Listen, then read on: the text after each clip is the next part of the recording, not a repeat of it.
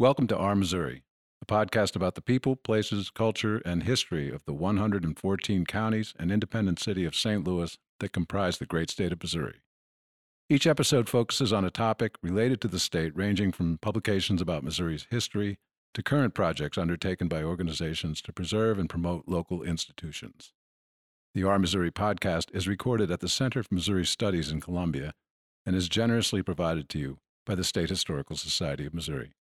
And now, here's your host, Sean Rost. Good morning, good afternoon, and good evening, or whatever hour you're tuning in to listen to the Our Missouri podcast. My name is Sean Rost, and I'll be your guide as you explore the memories, moments, and misfortunes from our Missouri. 50 years ago this summer, 1969 to be exact, the space race pitting the United States against the Soviet Union was reaching the proverbial finish line. The only question that remained was who would land on the moon first. Over the next four episodes, we will explore the history behind the contributions made by Americans, and more specifically Missourians, to not only explore the far reaches of space, but also to land a person on the moon. So, let's prepare for launch. Quality, go. Mercury capsule. Go. Minus 60 seconds. Hailing to internal. Order off arm. Minus 55. Minus 50. Minus 45. Minus 40. Status check, pressurization. Go. LOX tanking.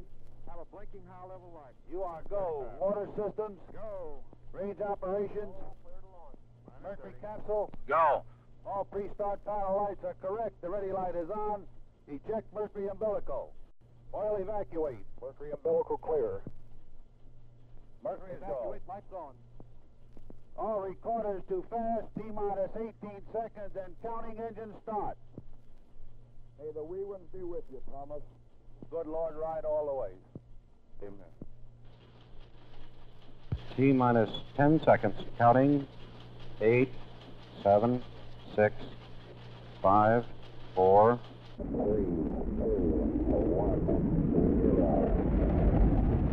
Liftoff. The clock is operating. We're underway.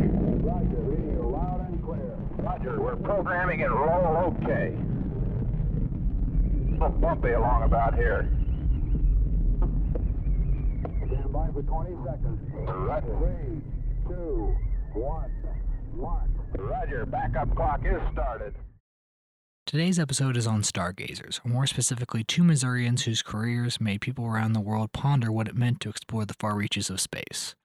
We begin in Marshfield, a town of roughly 7,000 people in southwest Missouri's Webster County. Marshfield was the home of the Hubble family John, Virginia, Henry, Lucy, and Edwin. The Hubbles were considered an old Missouri pioneering family by the time of Edwin's birth on November 20th, 1889. His great grandfather, John B. Hubble, followed the path of many of his southern born brethren and left Virginia, where his family had been since the 17th century, to settle in Missouri's Boonslick region in the 1830s. Martin, Edwin's paternal grandfather, was born in 1835 and spent the early years of his life in Boone County. But when Martin's father died in 1847, the family moved to Tennessee to live with his mother's family.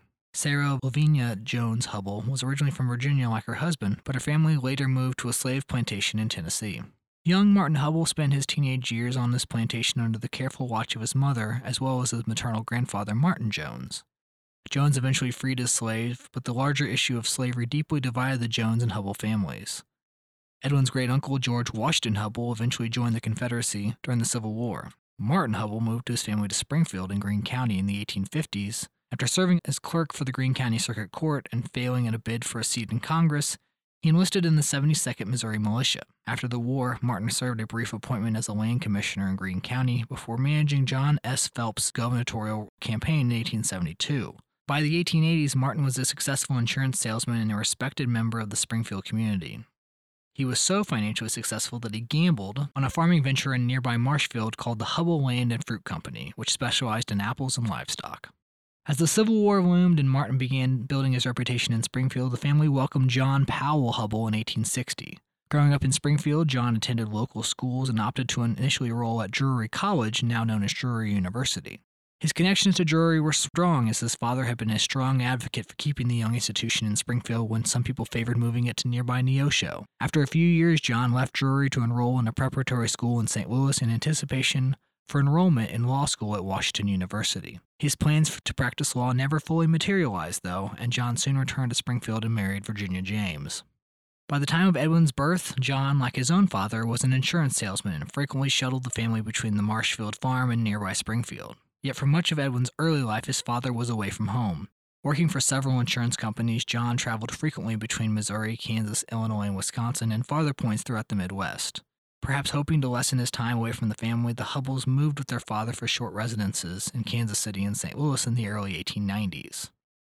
By the time that Edwin enrolled in school in 1895, the family was back in Marshfield. However, John's travels once again strained the family. When he accepted a position with Greenwich of New York, the Hubbles opted to move near to the company's western offices in Chicago. So, as the 19th century came to a close, the Hubbles packed up their belongings and headed for Evanston, Illinois. As the Hubbles boarded a train for Chicago, Leonard Johnson endured the hustle and bustle of downtown Kansas City. Born at the close of the Civil War, Leonard arrived in the city from Mississippi at the end of the 19th century. Though he moved around frequently in his first few years in the city, Johnson was a well respected waiter at a number of downtown restaurants, including the J.A. Johnston Cafe and Cafe Valerius. In 1910, Leonard married Annie Anderson, and the couple celebrated the birth of a daughter, Dorothy, soon after. For the first few years of Dorothy's life, the Johnsons resided at 1630 Wyandotte, with their mother working as a domestic and her father serving as head waiter at Cafe Valerius. While it is easy to track Leonard's movements in Kansas City before and after Dorothy's birth, including his participation in efforts to organize the African American waiters in the city, details about Annie Johnson's life are hard to come by. Yet, we can reconstruct elements of her past by following two people living with her at 1630 Wyandotte right before her marriage Ovie Anderson and Ethel Anderson. The Anderson siblings, including Annie, moved to Kansas City from Topeka, Kansas around 1908. In Topeka, they lived with their father, Henry Anderson, as well as their stepmother, Laura. Prior to moving to Topeka, the Andersons had resided in Argentine and Fort Scott in Kansas. Records are not clear on the location of Annie's birth, but as of her fifth birthday in 1895, she lived with her biological parents, Henry and Kate Anderson, as well as siblings Ovie, Ethel, and Atwood, in Fort Scott, Kansas. Kate Anderson died only a year later in 1896, and Henry quickly remarried when the family moved to Argentina around 1900. By the time of Dorothy's second birthday in 1912, the Johnsons had moved to East 10th Street. However, Dorothy's happy new home would not be happy for long. In October 1912, Annie died from what her death certificate lists as a puerperal hemorrhage likely caused by a ruptured uterus during labor. While the shock of her mother's death no doubt had a major impact on her, Dorothy was not denied a motherly figure in her life. In 1913, Leonard married Susie Peeler, a woman closer in age to her father, Susie seems to have come to Kansas City in the 1890s as well. By the time that she came into Leonard and Dorothy's lives, her occupation was listed as furnishing rooms, but prior to that, she had spent several years as a matron at the Grand Central Depot. By all accounts, the relationship between Dorothy and her new stepmother was good. At an early age, Dorothy's stepmother taught her to read and write so well that she was advanced for her age when she entered Lincoln School in 1915. While the family's prospects in Kansas City seemed stable at the dawn of World War I, Leonard could not pass up an opportunity to serve as a waiter at a prestigious black owned restaurant in West Virginia. With the war raging off in Europe and American involvement in that conflict not far away, Johnsons loaded up their belongings, just like the Hubbles before them, and headed for Morgantown, West Virginia, along the banks of the Monongahela River. Hi, I'm Danielle Griego, the Education Coordinator for the State Historical Society of Missouri. I'd like to talk to you briefly about National History Day in Missouri. National History Day in Missouri is a unique opportunity for middle and high school age students to explore the past in a creative, hands on way by producing a documentary, exhibit, paper, performance, or website on a topic of their choosing. In June, Missouri students traveled to Washington, D.C. for the national contest and brought home three bronze medals and two outstanding entry awards. In 2020, the theme will be Breaking Barriers in History, and we look forward to the amazing projects Missouri students will produce. To learn more about National History Day in Missouri, including how to start a program at your own school, please visit shsmo.org slash nhdmo. Just as Dorothy Johnson had shown exceptional intelligence in her first few years of formal education, so too had Edwin Hubble. Hubble was smart, there's no denying that, and it seemed that his early educational years were marked by reprimands and behavioral issues in the classroom.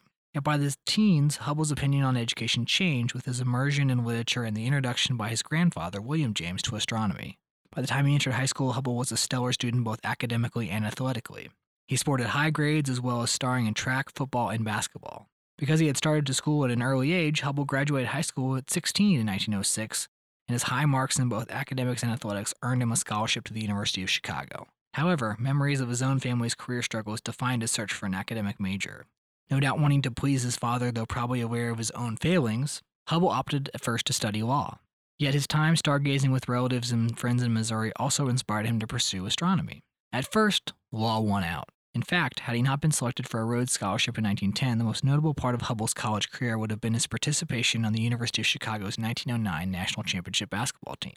Nevertheless, despite being one of the university's brightest physics scholars, he arrived at Oxford University in 1910 as a student of law. But, just as he'd done in Chicago, so too did he continually find himself among astronomers on both campuses' observatories.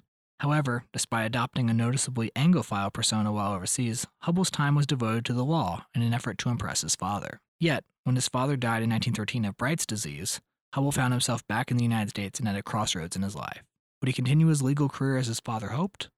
Or, with his father gone, would he finally embrace his love of astronomy as more than just a hobby? Initially, Hubble took up teaching, not law, at a school just north of Louisville, Kentucky.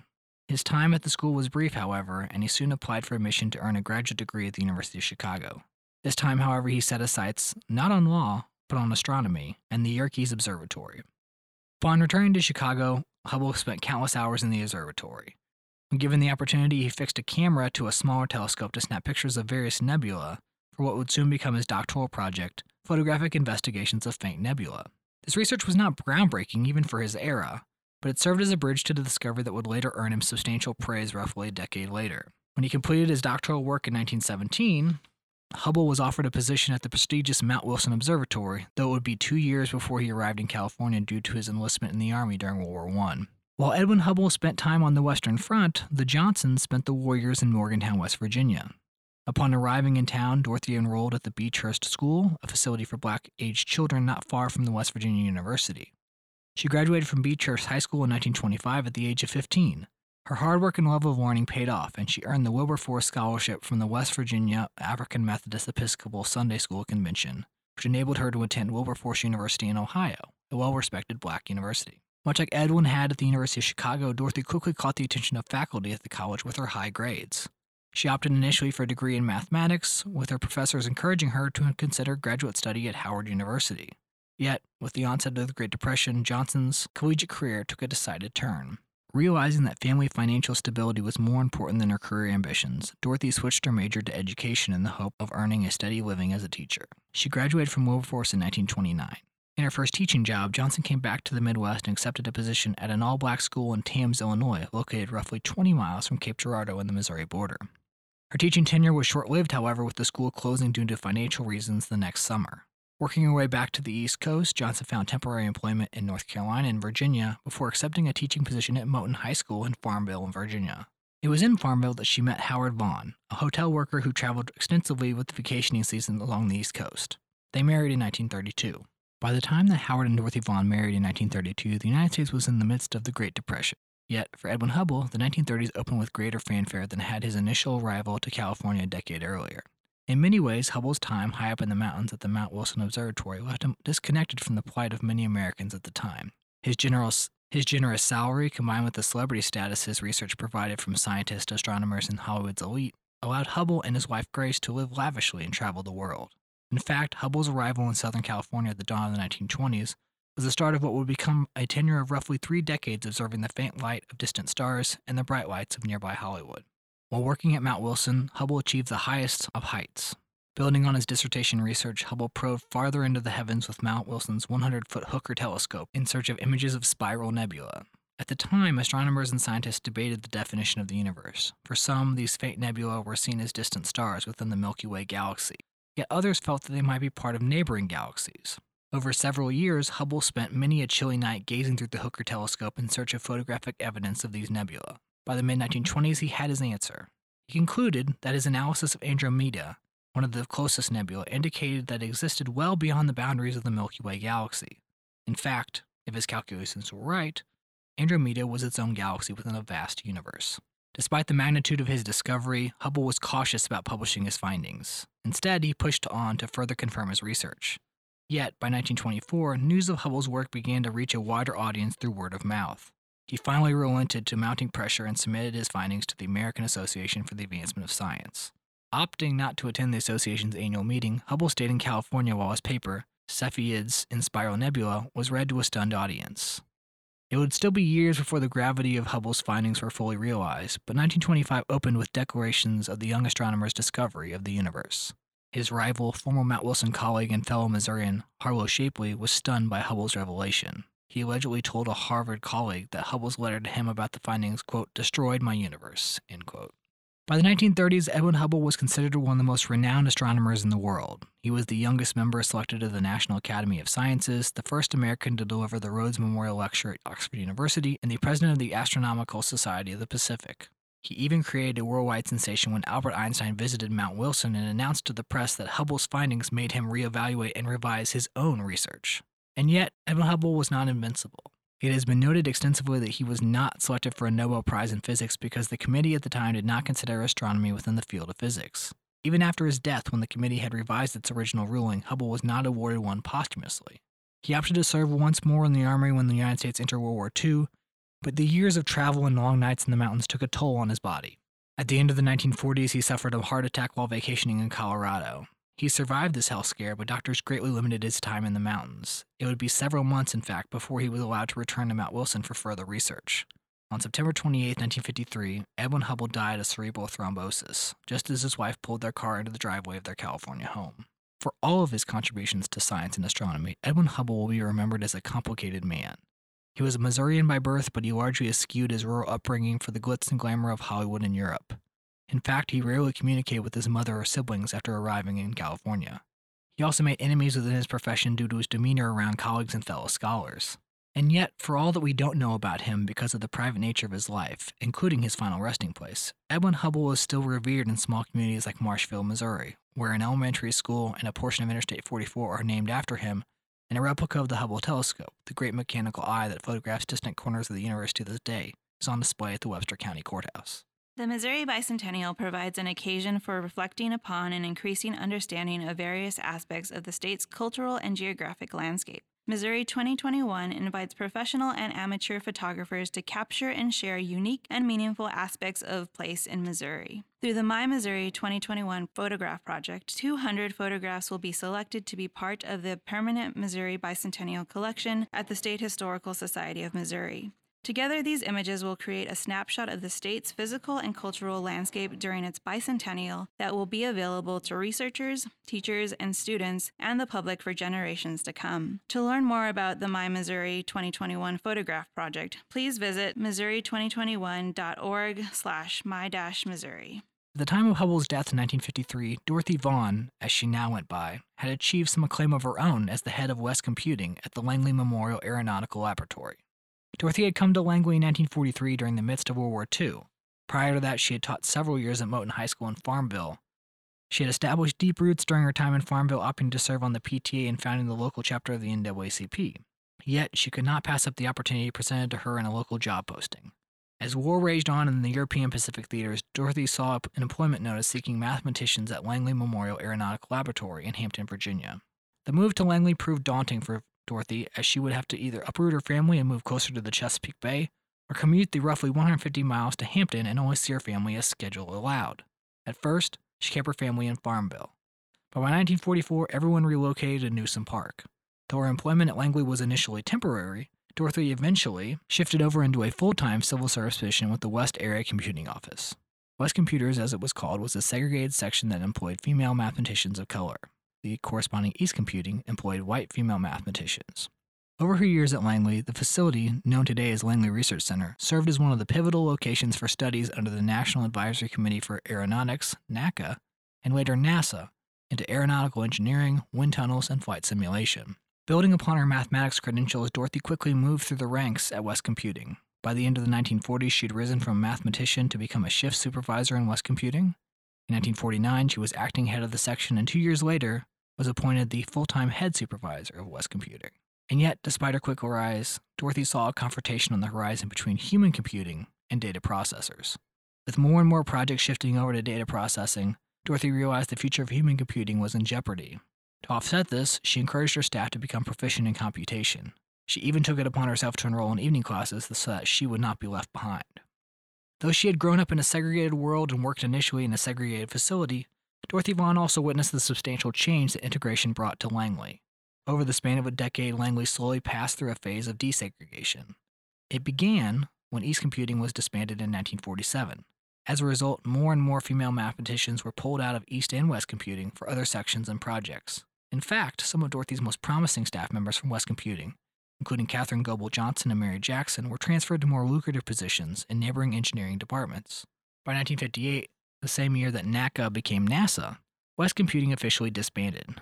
Segregation, for all intents and purposes, was over at Langley. With its new distinction as a branch of NASA, Langley shifted much of its focus in the late 1950s and early 1960s towards the space race. In an effort to combat Soviet space exploration in the wake of Sputnik, the east side of Langley became the early home of the Space Task Group, and work began on Project Mercury. Soon after, the famous Mercury 7 astronauts came to Langley to prepare for their spaceflight missions. Dorothy Vaughan was not connected with the manned spaceflight program while at Langley during the 60s. Instead, she moved to the Analysis and Computation Division following the closure of West Computing and worked as a computer programmer. Yet, she was involved in a little known assignment Project Scout, a rocket test program that studied the long term viability of orbital flight. As NASA's Apollo missions wound down in the early 1970s, Dorothy Vaughan opted to retire after 28 years of service. As she had attempted to do in Farmville prior to her career with NACA and NASA, she worked hard to better her community over the remaining years of her life. Dorothy Vaughan passed away in 2008, but her memory and accomplishments live on thanks to recent histories of the space race, including Margaret Lee Shetterly's 2016 book and the later film Hidden Figures. She had midlife many careers, Shetterly concluded. Her name never appeared on a single research report, but she contributed, directly or indirectly, to scores of them. Thanks for listening to this week's episode. As always, I am your host, Sean Rost. The show's producer is Brian Austin. The opening and concluding credits are narrated by Kevin Walsh. Stay tuned for part two of the summer series when we explore McDonnell and the race for the moon. Thank you for listening to the Our Missouri podcast. If you would like to learn more about the podcast, including past and future episodes, information about guests, and upcoming events, please visit our website at shsmo.org forward slash our dash Missouri.